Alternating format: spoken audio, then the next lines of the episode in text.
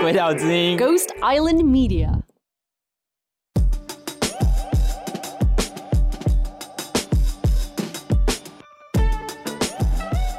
台湾一定要合法化，因为这个是一个孝心。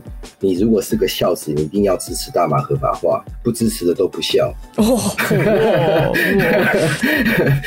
这个对我来说，大麻是孝心的，而且我们之前很多就是送给老人中心，呃，送给这个癫痫协会啊，送给帕金森协会啊，每一个人他们到最后就变成是很忠实的推广者。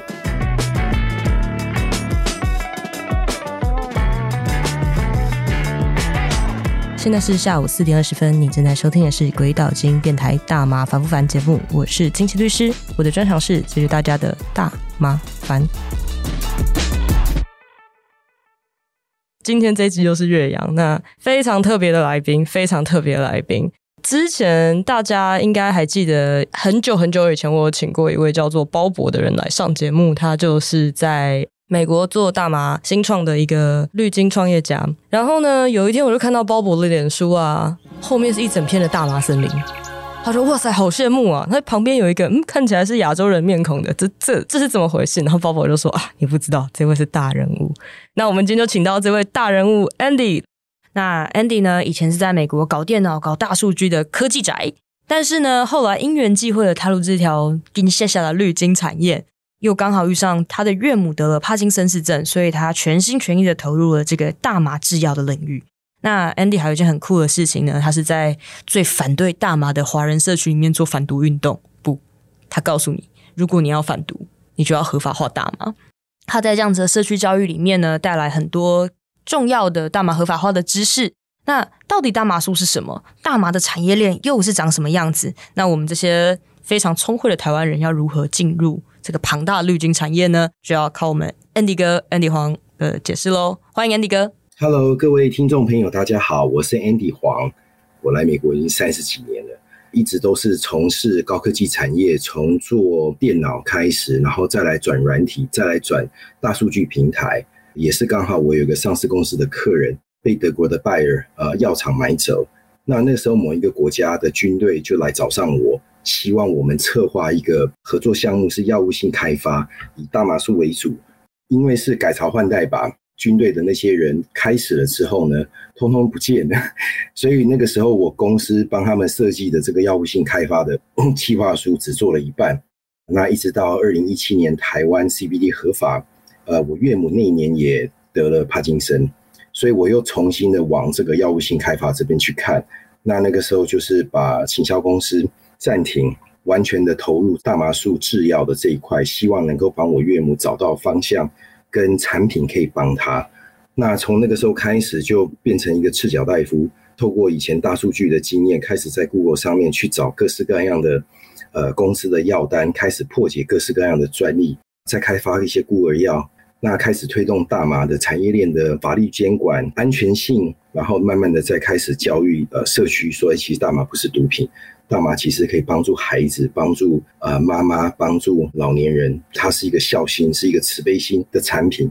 哇，这听起来像是蛮大的转折诶。可以说您是高科技大麻农夫吗？是，其实我很多同行都是从电脑往这个方向去走的。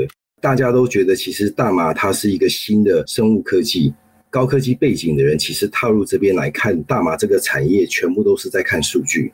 那从数据里面，我们知道它不是毒品，它可以帮助很多病人。那在以政府这边来看的话，就是不同的税收，它可以回馈社会。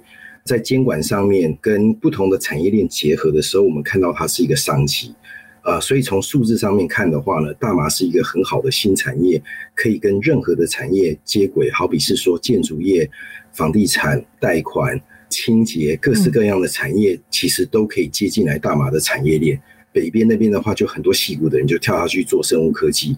那南加这边，因为南加的大学 UC Irvine、UCLA 跟 UC San Diego，他们都是做药物性开发的实验，所以很多生物科技公司也是落地在像 Irvine 附近，就是跟大学在合作，算是药物性开发。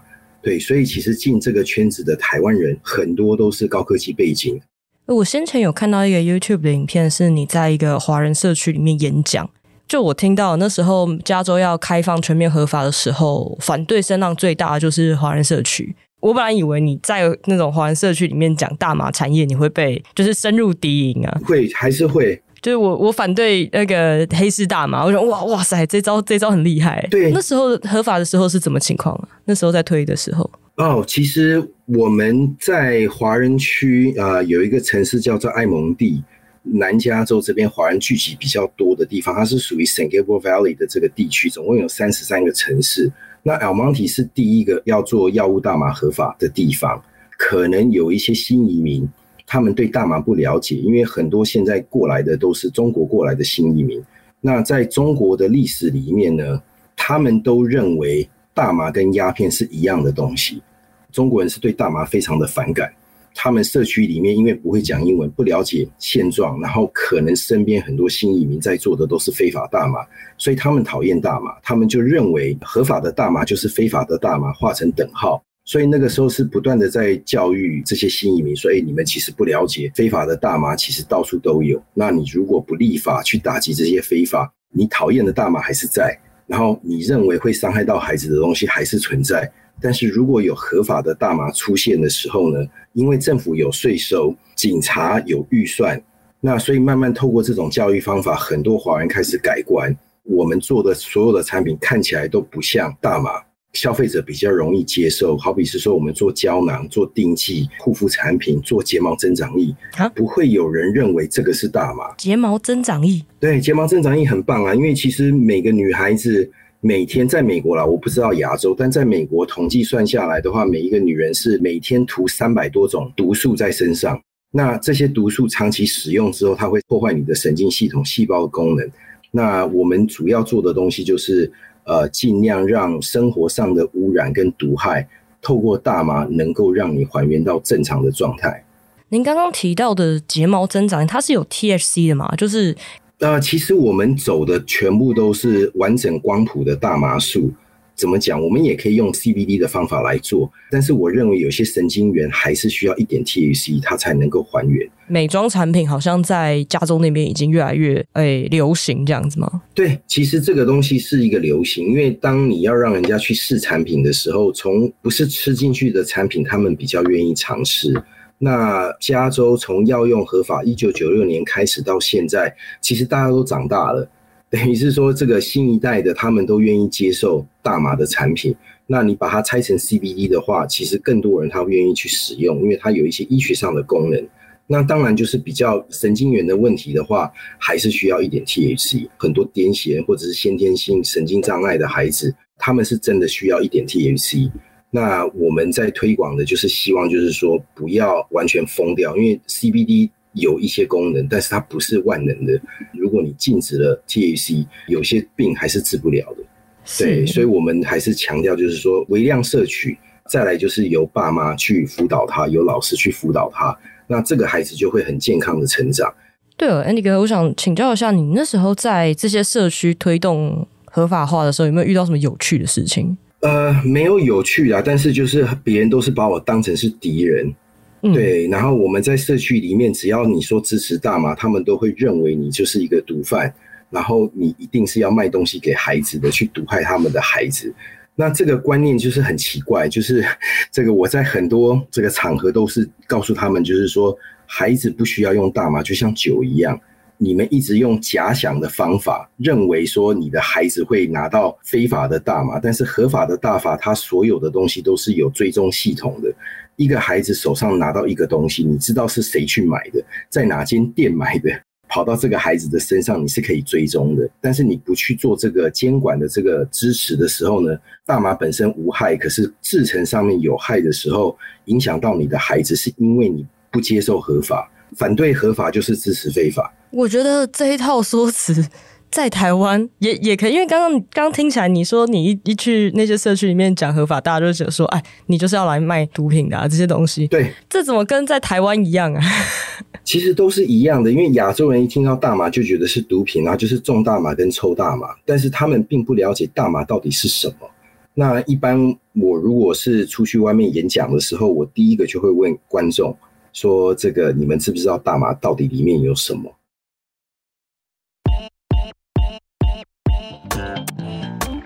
刚刚在说，就是你去这些华人社区演讲，那台湾人多吗？还是大部分都是像你刚刚讲，都是中国人？现在中国人非常的多。其实这几年来，美国呃，奥巴马开放这个投资移民，主要美国那时候印了很多钱，全部都卷到中国去。那那个时候的 EB Five 呢，就是要把所有外流的美金全部往美国回来。所以那个时候就是开放了这种投资移民呢，招了很多新移民进来。那因为某个国家他们拿了很多美国撒出去的钱，他们的人民比较有钱了之后呢，都会移民到美国来。嗯，对，所以我们美国这边的移民浪非常的大，所以大部分来听的都还是中国来的新移民。是我听我一个在 LA 的朋友说啊，他说很多中国的那些投资移民，就您刚刚讲那些投资移民，其实都是就是买了一间房子，然后里面一堆阿姨叔叔啊在里面捡大麻。打黑工很严重啊！因为其实来这边的新移民，不管是你是哪个国家来的新移民，你不会讲英文，你通常是做两个工作，一个是在餐馆打工，另外一个是搬家，这两个是最不需要沟通的，然后可以拿拿现金，而且可以拿黑工的。因为大麻开始合法化之后呢，很多人就会误导工人，就说：“哎，大麻是合法的，我们有执照。”然后他们拿的执照不是真的执照，他们拿的就是以前过时的这个 patients 的执照，就是我是有照顾 patient，我可以种九十九株在家里，我是帮 patient 在种。那有一些郡，因为美国是一个很奇怪的国家，你有联邦法，你有州法，你有郡法，你有市法。每一个地方的规矩又不大一样，每一个城市的预算也比较不一样，所以在郡里面呢是比较没有警力的，就等于是说市政府是有警察的，但是郡呢是它不是城市，所以它是委托警察。那如果是委托警察的时候呢，他们只会管比较大的罪，他们比较不会管小的罪，好比是说重大嘛，因为他这个要上庭打官司，你要去抄他们的地方的时候呢，你要申请搜查令。然后你还要去跟他们辩，就是说他们拿的这个执照是半合法的、半非法的，在没有预算之下呢，警察是不会管这件事情的。等于是说我还是回到原点，就是反对立法执法，才会纵容壮大非法。对，那所以我们就看到很多这种现象，等于说雇主去做非法的事情，但是他没有告诉员工，那等于说员工是被骗的。那他们也不会讲英文，那是拿可以拿现金，然后在房子里面修剪大麻、种大麻。对他们来说，这个是很简单的工作，不用搬家，不用面对人，不用说话。对很多新移民来说，他们就认为加州大麻已经是合法。我老板给我看一张纸，上面写的是说我可以种东西，但是这种其实是不合法的。诶，所以说这样子的非法的大麻黑工，应该是中国人比较多嘛？台湾人？中国人比较多，这个很有趣。就是那时候我朋友在讲说新闻还没爆出来，他就说：“哦，说呀，天哪！我跟你讲超夸张的，就是我家附近。”搬来好几间那个房子，里面都是一些叔叔阿姨在捡大麻。是是是，而且他们现在做的是更有规模啦，就等于是说他们其实都比较团结，而且还有企业头脑。他们会一车一车的载，哎，很会钻洞，对呀、啊，就很敢啊，很敢做事情。那这样子对当地的合法的大麻产业会造成影响吗？对正规的是完全没有影响。是现在的州政府跟很多市政府在推动的就是安全性。嗯，对，那我们一直强调说，大麻本身它是一个药，它是有药用的功能。那当你在制成上面，很多人他们在种的时候，种植的过程要防发霉、防其他的污染，使用的一些化学的东西，其实对人都不是很好的，尤其是抽进去。所以慢慢的，加州的教育变成是说，主流的都不会买这样子的东西，通常都是黑市或是跑外州比较多。我们在做萃取的时候呢，当浓缩下来的毒素是更毒的，绝对不可以。所以我们绝对是鼓励是说，一定要去买合法的，因为合法的有保障。之前我也是访问过一位在加拿大种大麻产业的一位台湾台湾同胞了，他说他们那边是整个产销履历 COA 会非常严格的规范，确保说消费者拿到的是。好的，那可以追溯到说哪一个农场出来的？加州现在也是这个样子吗？加州是这个样子。其实我到超市里面去买任何的水果蔬菜，直接送去检查，全部都不会比大麻安全。对，全部都会有 pesticide，全部都不过关。你如果拿加州的 standard，总共要测六十六个呃，算是杀虫剂相关的。嗯，全美国没有一个农作物过得了的，只有大麻可以过。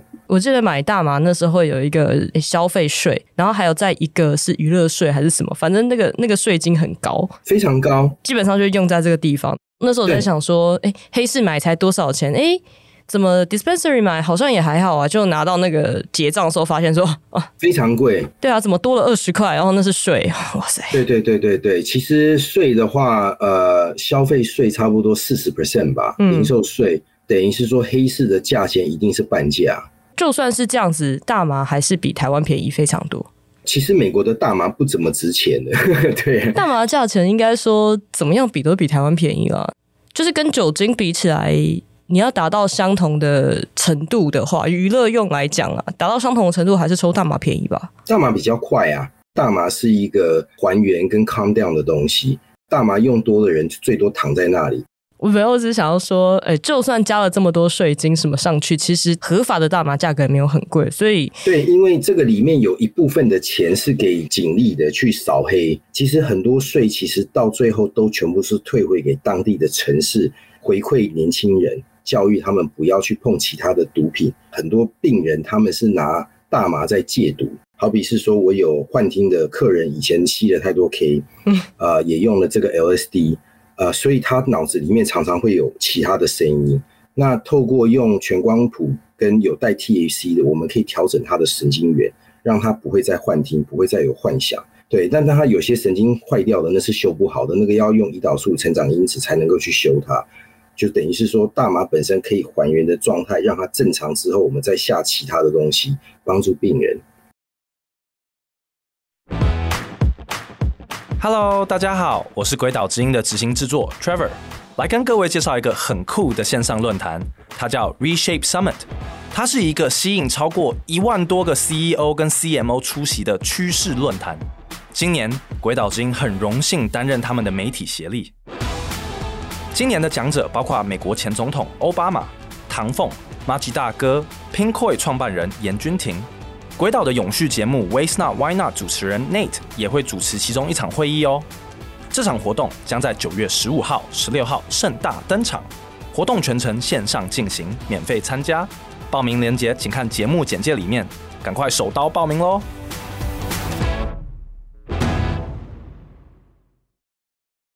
哎，这样听起来，大麻是不是就您刚刚讲到您岳母的帕金森氏症吗？帕金森，对对，那是不是还有什么其他的病症也是可以用得到？比如说呃，皮肤病啦，产后的那些，非常多。其实我们要先讲大麻素它本身有什么样的功能。我们人体有十一个大器官系统，我们的呼吸、淋巴、消化、骨骼、生殖、皮肤，反正我们有十一个大器官系统。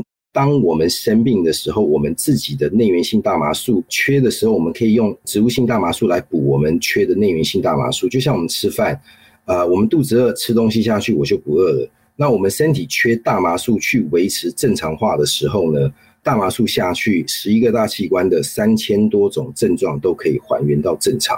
那这个是大麻做得到的功能，就是还原正常化。在美国，女孩子生孩子通常都会打无痛分娩。照中医来讲的话，它是冷的，打了很寒的东西在你的后面的脊椎的地方，它其实破坏力非常的强。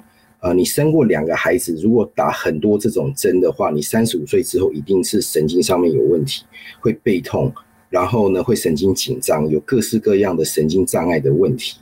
那这个是美国女人最常见的，因为她们不坐月子，她们又爱喝冰水，身体非常的寒。大麻是热的，她们也可以透过这个方法去修复它们。呃，那再来就是高科技毒害，这个每个人都有。用手机，呃，身边全部都是电磁波的人，都会有神经上面的问题。对，那其实大麻它是神经保护剂，这是美国政府说的。嗯啊，那它不是什么新的科技，它只是让你神经不对的地方还原它。嗯，你任何医生治不了的，比如说呃红斑性狼疮、牛皮癣、带状疱疹、遗传因子的突变在皮肤上面的话，你都可以去还原它。那我讲还原的意思就是说，你不正常的状态。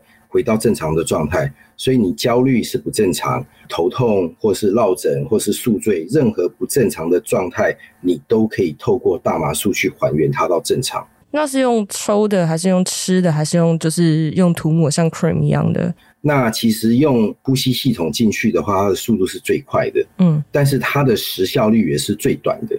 好比说我岳母她不抽烟，那我们那时候用了一些配方给她，要让它抽，它非常的难抽进去。但它如果真的抽进去的话，它十秒钟就正常了，嗯。但是这个东西只有十五分钟的效果，嗯哼，等于是说他要一直抽，嘴巴进去的话，五分钟之内正常，就是舌下进去之后五分钟正常，但是维持只有一个小时。那那个时候我们透过用这个迟缓胶囊的方式，它进去了之后呢，是三十分钟之后见效，可以撑四个小时。但是就是你可以透过不同方式进入身体，那当然就是皮肤病的话呢，你不能用抽的，你一定要用擦的。嗯，对，就是针对性哪一个器官有问题，跟我们要怎么把这个东西输送进去。那个时候我们在治疗脑癌的病人的时候，我们做了喷鼻子的，从鼻子进去，因为我们主要是希望 THC 碰得到癌细胞，从鼻子进去，我们做了眼药水，然后从眼睛进去。那我可以想到的就只有这个几个方式可以进入身体里面。其实如果用抽的话，效果不大，因为你抽不了那么多，而且时效率也不大，就等于是说肺癌也不能用抽的，因为你的肺已经没什么功能了嘛。嗯，如果是消化系统有问题的话，我们可能建议舌下跟用吃的。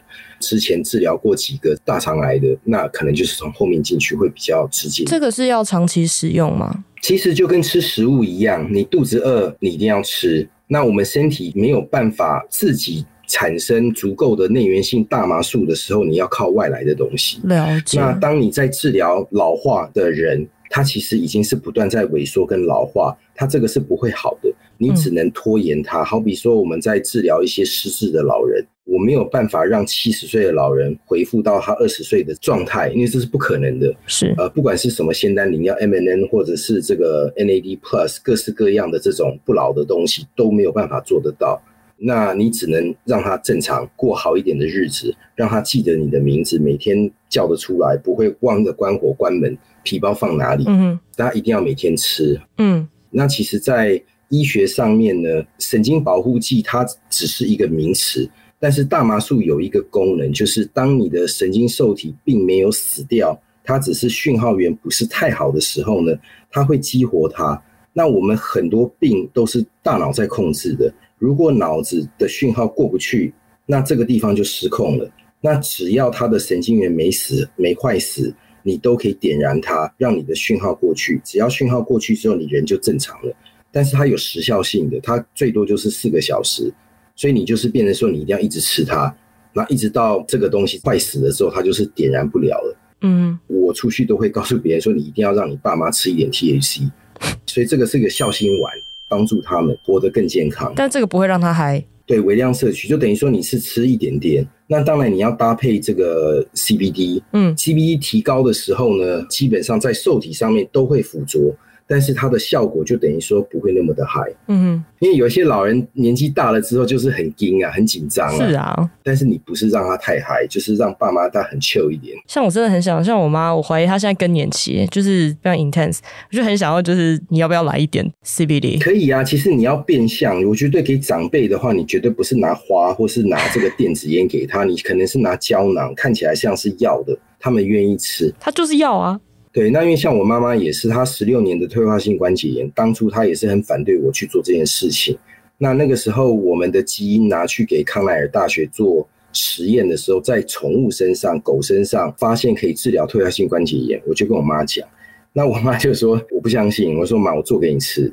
她十六年，她的手已经变形了，然后我就是呃让我妈内服外用，差不多八个月吧，她已经可以不用吃，不会痛。哇！我是希望真的能够帮助到需要的人，因为当我自己在美国，家人生病没有办法求任何的人去救他的时候，觉得自己很无助。是我那个时候，我哥哥离开也是在医疗体系的疏忽之下离开了之后呢，我自己就发愿，就说如果我可以掌控自己的生命，我一定自己下去做这件事情。大麻给了我这个机会，妈妈其实可以出来当代言人，应该有几千个长辈可以出来说。呃，就是我们之前很多就是送给老人中心，呃，送给这个癫痫协会啊，送给帕金森协会啊，每一个人他们到最后就变成是很忠实的推广者。是。那我们在美国，不管是大联盟足球或是演艺圈里面，只要试了之后呢，他们完全就是改观。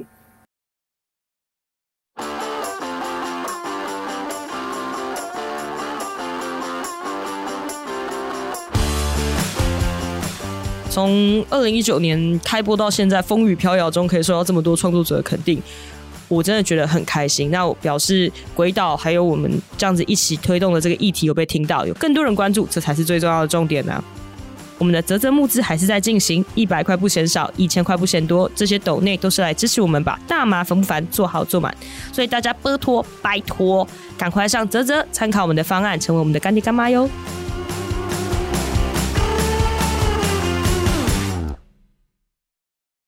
那这样子刚刚讲的这些，因为它都有多少有些 THC 嘛，那这些是需要医疗卡才可以有吗？在 medical state。等于是说，要用合法的地方，他们需要 medical card 去买产品。是美国政府做了一件事情，在二零一四年，他们把药用大麻变成是汉麻，就全世界只有美国大麻或是汉麻，他们种出来的时候都还是以酸性元素为主。那那个时候在写法律的时候呢，他们就只是管 Delta Nine。那其实植物出来的时候是没有 Delta Nine 的，植物出来是 TACA，它要透过转换。它才会变成 Delta Nine，所以那个时候呢，所有的药用大麻就突然一夜之间转成了汉麻。那只有在美国才有这种基因，你看中国就不会有，别的国家也不会有，因为他们的就是工业大麻。中国的汉麻公司那些是 Industrial Hemp，对，跟美国的 Hemp Farm Bill 下的 Hemp 是不一样的吗？不一样，美国是因为美国是法治的国家，所以美国的法律有漏洞，做错了。那所以呢，那个时候大家就是把呃药用大麻转成汉麻，所以有一个很有名的公司叫做 Charlotte's Web，我知道。那 Stanley Brother 的，你可以去看 TED Talk，他在七年前讲的时候都是叫 Medical Marijuana，后面之后呢就突然改成 Hemp。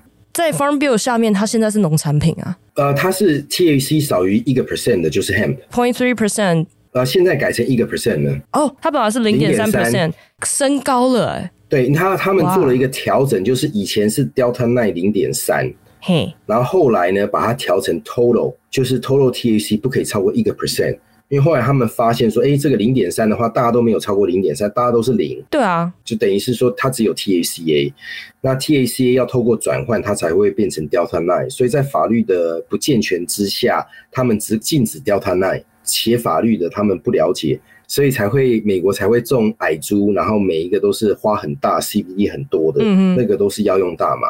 我以为是那个耕种的方式不一样，所以导致说，哎，美国都是从花萃取的。对，美国的完全看起来不一样。对啊，我没去过中国，可是我看到那些云麻一号、云麻二号，然后什么黑龙江的那些，我就觉得看起来就不是同个东西吧？它是像竹子一样的，然后上面开的花跟薰衣草差不多。嗯。对，那个都我们一般都叫竹麻或是火麻，嗯哼，对，它那个就是采纤维的。其实，在早期吧，我们内战的时候，云南那个时候种麻就是呃要清洁战后污染啊。对，因为那个时候云南是个战区嘛，那那个时候呃国民党的谁啊忘记了，他们那个时候就是在那边种，种了之后，后来这个军队呢把它当成是一个围墙，后面全部在种罂粟花。出口最多的都是合法的鸦片，那这个是我在打的。我们拿大麻在打鸦片，然后我们也是拿大麻在打安非他命。美国孩子也是很可怜，都被强迫吃聪明药，因为他们都认为他们有过动症。他们是吃那个 Adderall，对啊，其实 Adderall 就是安非他命。是啊，那学校跟老师都有经费，所以他们会建议去吃安非他命的西药。这个就是牵扯到医疗体系里面在卖药跟培养客人的这个理念了。原来是这样子。呃，我记得医疗卡蛮好，medical card 蛮好拿的嘛。这是也是为了说增加大家去使用医疗大麻的管道吗？其实医疗卡是一个在 medical state 的话，它是一个控制，嗯，等于是说它不是要让随便的人去拿医疗卡，然后它是希望就是说真正的病人可以透过医生的建议，然后让他去拿医疗卡，这是政府的原意。那后来在加州呢，有很多就是专门在卖医疗卡的，嗯。其实我自己那时候刚入门的时候，也是自己去拿了医疗卡，根本没有见到医生，就是在 Skype 上面跟医生聊聊天。你哪里痛哦？那你需要，你就可以拿一张，就是走法律的边缘。它是已经是商业化在卖这个东西。嗯，到现在娱乐用合法，其实我也不是很喜欢娱乐用这个名字，它应该是叫产业链合法化。因为娱乐本身它并不一定是娱乐，那它真正的不一样的地方是税收。嗯，那你现在拿医疗卡的话，你是可以节税。等于说你是病人，嗯，政府也觉得是说病人不应该付这么多税，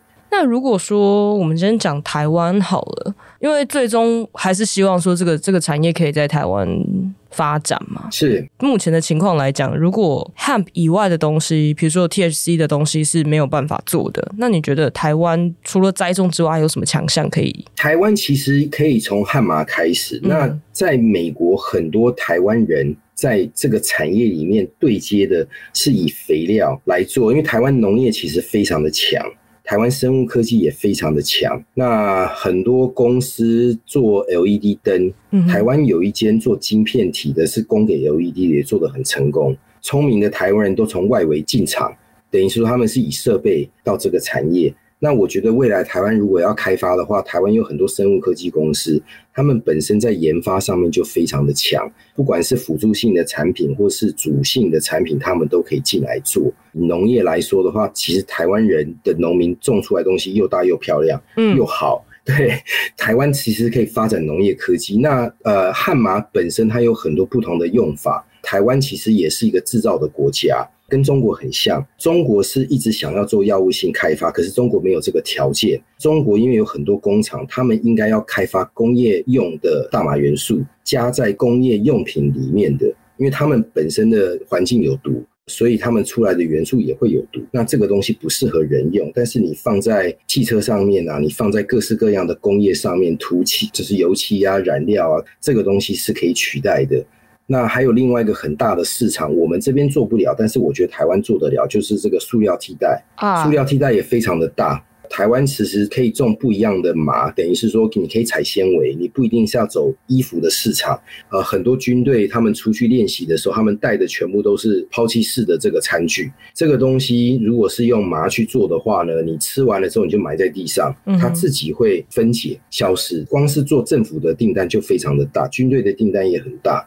那在美国，我们之前有竞标过几个案子，但没有拿到，因为我找不到配合的厂商。美国有很多公园，公园里面的狗狗大便袋都是政府买单。嗯哼，那这个塑胶袋其实光是加州政府在采购就差不多六千万的垃圾袋，光是看垃圾袋的市场也非常的大。那台湾其实有很多工厂可以做很棒的东西，可以做成雨伞啊，各式各样雨衣啊。那如果是真的要做食品的话呢，其实不一定是用元素来做，可以用汉麻籽油来做。其实汉麻籽油可以取代鱼油，它也很健康。嗯，不饱和脂肪酸这个三六跟九这个东西是可以降我们的三高，也可以保护肝。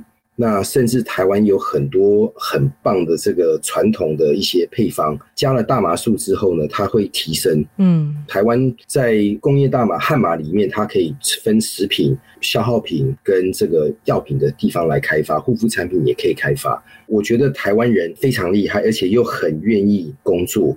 放在对的产业里面，而不是这个讲干话 或者是其他的东西的话，我觉得台湾人的 talent 非常的好，而且又不会像某一些地方，比如说我我自己有请不同国家的人，不管是印度啊、中国啊、菲律宾啊、越南啊，那台湾人是比较认真，这个晚上都还会跟我们沟通，然后。交代的东西都会做完，都不会找理由，不会跟你说没问题，没问题。看到的时候都是问题。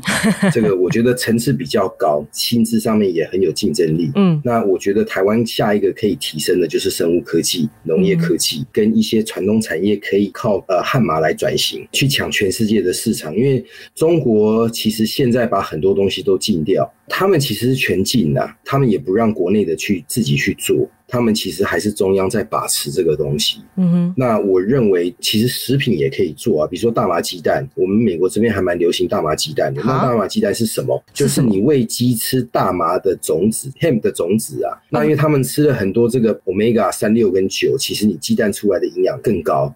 美国的那些大麻鸡。吃的跟台湾赛鸽大麻鸡蛋吃的跟台湾赛鸽一样好，因为台湾的赛鸽是吃那个 hemp seed。对对对对，他们身体会比较好一点，他们会健康一点。那还有另外就是现在建材涨得非常的多，呃，汉麻去做的东西它非常的坚固。那汉麻水泥现在也蛮流行的。诶，那这样子的话听起来好像是台湾比较适合先推动这种 hemp。我觉得台湾应该是从汉麻开始，因为汉麻大家都可以接受。然后你从食品、日常用品、护肤产品开始接触之后，人们觉得它是一个好的东西，它不再是毒品。从 hemp oil 开始，对，跟 CBD cannabinoid 这个大麻素的中文听起来就是大麻素，所以大麻元素，所以大家都还是会把它装成大麻。对，那像在美国的话，我们植物跟元素是分开的，所以在讲元素的时候，大部分美国人都接受。他不会觉得是我叫你去用毒品，嗯，他觉得它只是一个元素添加的产品。哎、欸，那台湾的气候跟风土会适合，就是非常好，比泰国好太多了。泰国太热太湿，他们只能做大麻，他们做不了旱麻。北泰是重罂粟花的，所以北泰是绝对做不了的。然后南泰呢会淹水，每年的四月到七月都会淹水。嗯、那在美国的话，都是大规模的种植。台湾有很多地方是种田的，它其实都是平的，嗯，那就是这些地方它可以改。当然是山坡地的话就没有办法，因为你要开车嘛，嗯。台湾是个宝岛，种出来的东西都有灵气。对，我觉得它如果是要做药的话，你要在好的环境，像我们很多大麻的材料都是在算是北加那边，就是山上灵气很好的那个出来东西，感觉就是不一样。就前年吧，一九年的时候去 San Diego，然后。因缘际会就去找 Hamed 聊天，我就问说：“哎、欸，那你们原料怎么没有考虑从中国进呢？”他说：“哦，那个有毒啊，那个不行啊。”其实你看有些地方，呃，云南本身是以前是种烟草，嗯，所以他们用了很多化学肥料，它以前又是战区，嗯哼，有很多战后的污染，对，那这些都是靠麻。把地上的脏东西吸取上来，直接进去植物里面的，所以这个东西不大能使用，我不建议啊。嗯、那当然，他们的中药重金属超标也是全世界有名，所以 在这个里面，我们卖的是药，我们绝对不能拿有毒的东西给人吃。了解。当就是在台湾，如果在台湾呢、啊，开放使用医疗用的大麻素的话，最优先会受惠的人群会是哪一些人呢？第一个绝对是长辈。因为很多长辈都会有神经上面的问题，他们开始老化，这里痛那里痛。如果是有孝顺的人的话，一定要帮助他们的父母。台湾一定要合法化，因为这个是一个孝心。你如果是个孝子，你一定要支持大麻合法化。不支持的都不笑哦，这个要把它放成节目的那个前面讲到最前面去，这样子。对啊，这这真的啊，嗯，我们不一定有孩子，可是都有父母，父母一定会老，父母一定会生病。其实大麻不是给年轻人的，大麻是给老年人的，因为年轻人在发育的时候，你不可以接受糖，不可以接受各式各，不可以抽烟，不可以喝酒。在发育中的都不需要任何的东西，除非他有病。嗯，可是，在老化的人当中，我们家里面都有两个宝，一定要帮助他们。哇，这个对我来说，大麻是孝心啊。这个是我觉得这是一个很重要的观点，因为在台湾大家都说，哦，你们这些推动合法化的人，只是这些年轻人啊，想要呼麻呀。可是我就觉得，嗯。好像不是这样子，这个是一个迷失啊。其实我在美国遇到大家也是这样说：你拿大麻是要喂孩子的，我们不是啊，我们大麻其实是给父母的。那感觉很适合弄一个那种安养中心，然后有时候什么腹水疗啊，然后还有什么就是大家老人家可以在那边冥想啊，然后用那个医疗大麻这样子，让他们的生活舒服一点。因为他们其实不是要嗨，他们是要正常。那我们也帮助很多临终的得了癌症，他很痛苦，他不能吃，他整天都想死。那整天给他打吗啡，让他吃鸦片药，他有可能停止呼吸。鸦片药是会停止呼吸系统的，这个是为什么很多人吃鸦片药会死掉，就是忘了呼吸。鸦片药是医生在给的，医院在给的，可是它是会害死你家人。大麻不会害死家人，这个是我看到很惨的，就是很多到最后就是吗啡鸦片给他，然后临终非常的不好。我我举一个例子，我有一个病人，那他是真的没有办法救了。家人到最后就说：“我只是希望他能够活得更好，所以我们就配了很高的这个 THC 跟 CBD 的产品给他。那但是他那个时候都一直是卧床都不能动，然后开始使用这个东西之后呢，后来是可以自己走路。”走完最后呢，六个月是无痛，不是那种拖着，因为拖着也是六个月，你比较好的生命品质的也是六个月，所以大麻是有帮助他临终的品质、生命生活品质是大幅提升，绝对的。其实让他生活正常化，这个是一个关键。其实每一个人遇到生病的家人，就是拖太久的时候，大家都会累。我看到很多就是到最后可能是没钱吵架啊，保险不付啊，各式各样的啊，到最后会有那种众叛亲离的那种感觉啊。那大麻进来了之后呢，一家人和融哦，嗯，然后留下最好的这个回忆，到最后救过的病人全部都变成是支持大麻，因为他们了解大麻其实是帮助家人。其实美国有很多老人中心，他们都是在吃这个全光谱的 CBD。其实全谱的 CBD 就做得到吗？其实你只要让他吃一个 milligram 的 TAC，神经上面就会有反应了。嗯，但是一个 milligram 你不会有什么感觉的。当然，如果是重症的话呢，他可能吃到一百 milligram，可是他吃 CBD 的话，可能是吃呃三千到五千，嗯，所以他也不会太嗨。嗯，那 CBG 有用吗？CBG 有用，但是 CBG 本身它会提高你的血清素，所以你会比较 happy 一点。哦我建议就是全光谱的会好一点的意思，就是说它里面有一些其他的微量元素。嗯哼。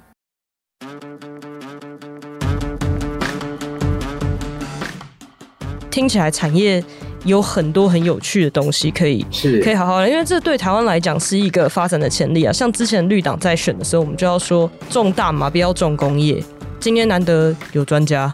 第一线的人，我觉得蛮有意思的。是啊，因为其实我觉得这个也还是要政府去开放来推动。嗯、因为政府只要法律一过，像呃美国的产业链合法化之后呢，像我们这样子的人就可以进来。不管是高科技的背景，或是生物科技的背景，嗯，但是在你这个东西没放开的时候呢，大学都不敢进来。对啊，像呃一六年开始，UCLA 是第一个，那个投票过了之后呢，他们就建立了这个癌症研究的这个部门，嗯，一个叫 Jeffrey Chen 啊，呃，他是第一把交椅进来。那现在 UCLA 很多华人，所有 UC 里面基本上都是台湾人的研究生，北家都是做农业方面的研究，南家全部都是做疾病上面的研究。对，所以我觉得台湾的这些高知识分子的进大麻产业里面，一定能够帮助大麻提升。我们要做跟对岸不一样的地方，就是我们要走出另外一条路。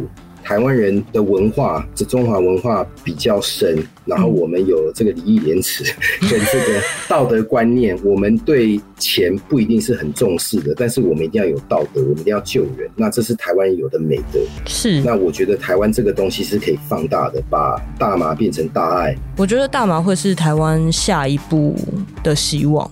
如果政府支持，就好比说像韩国，他们支持一个产业，三星就变得很大。嗯哼。那如果有政府开放支持的话，我相信台湾人是绝对是超前所有中华民族的人。我相信今天非常谢谢 Andy 哥，就是给我们带来非常丰富的内容。没问题，我们今天先暂时到这边，大家拜拜喽。好，谢谢谢谢两位，谢谢主持人。以上节目为主持人个人经验分享，非轨道立场，亦非针对特定案件提供法律咨询服务。大麻烦不烦？由李新奇律师主持，鬼岛之音凯西制作，Dino 剪接混音，在 Future World 录音。大麻虽有神奇疗效，但过度使用还是会让你脑袋坏掉。